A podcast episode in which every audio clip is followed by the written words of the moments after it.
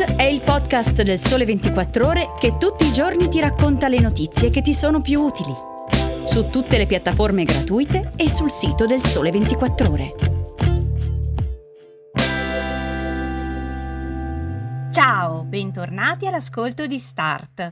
Oggi è il 15 agosto. Io sono Francesca Barbieri e vi parlerò di come gli italiani trascorreranno questa giornata di Ferragosto della decisione di Elon Musk di tagliare ancora i prezzi di Tesla e di quanto vale il giro d'affari di Taylor Swift e di Margot Robbie, le regine indiscusse dell'estate per musica e cinema.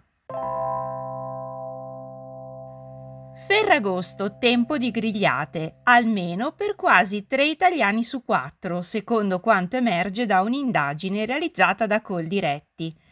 Se la maggioranza assoluta tra i patiti del barbecue preferisce quelle a base di carne, il 52%, un 34% si orienta su quelle miste, un 8% su quelle di pesce, mentre ridotta è la percentuale dei vegetariani, intorno al 6%.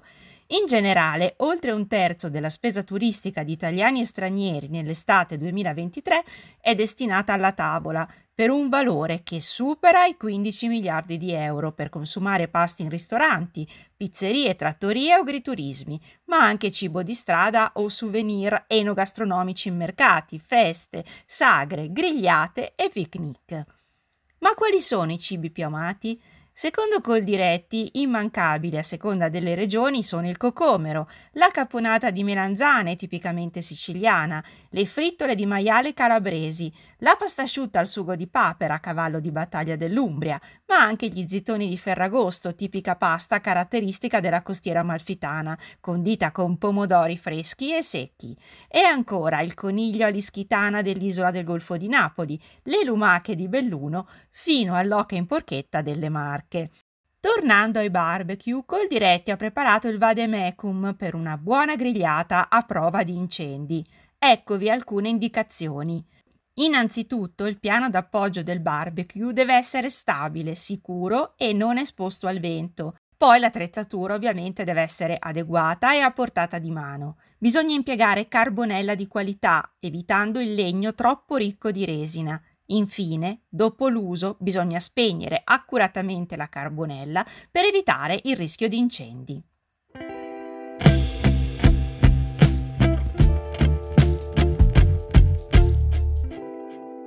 Cambiamo argomento e parliamo di auto elettriche. Una Tesla Model Y può costare in Cina quanto costa in Europa il SUV Atto 3 della cinese BID, 38.000 euro. Succede con l'ultimo giro di valzer d'Italia a listino che il brand americano ha avviato dall'inizio del 2023 sull'ipercompetitivo mercato del dragone. Attenzione però che le due vetture abbiano lo stesso prezzo è soltanto un'illusione ottica. In Cina Atto 3 costa 20.000 euro e rientra nella fascia di prezzo per cui opta quasi il 50% del pubblico locale, secondo uno studio McKinsey.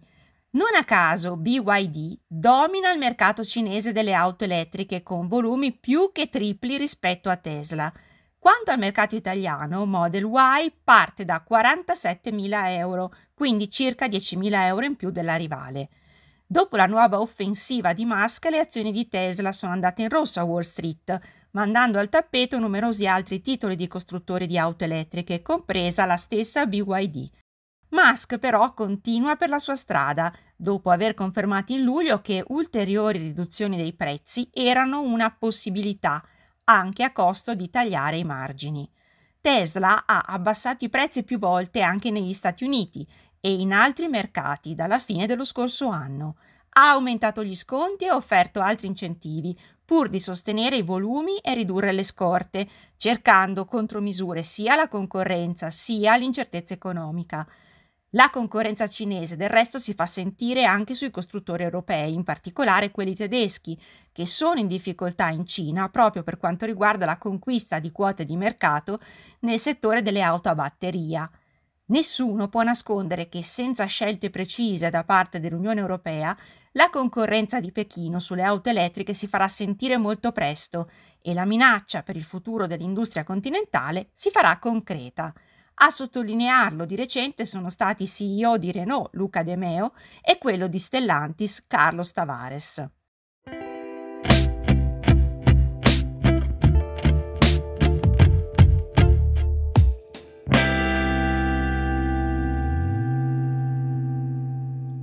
In comune hanno i 33 anni d'età, la capigliatura biondo platino e il fatto di essere indiscutibilmente le regine dell'estate 2023. Stiamo parlando di Taylor Swift e Margot Robbie, icone pop di musica e cinema. Mentre voi ve ne state sdraiati sotto l'ombrellone, queste due ragazze muovono un giro d'affari che sommati insieme supera i 2 miliardi di dollari.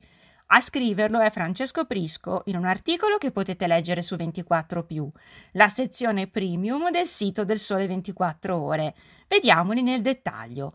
Valgono 1,4 miliardi i ricavi del tour di Taylor Swift, che ha appena lasciato Los Angeles e l'anno prossimo farà rotta su Milano, con due date a San Siro, il 13 e 14 luglio, subito finite sold out per 13 milioni di euro di incasso ammontano poi a un altro miliardo di dollari, a sole tre settimane dall'uscita, gli incassi di Barbie, il film in cui Margot Robbie veste i panni della protagonista.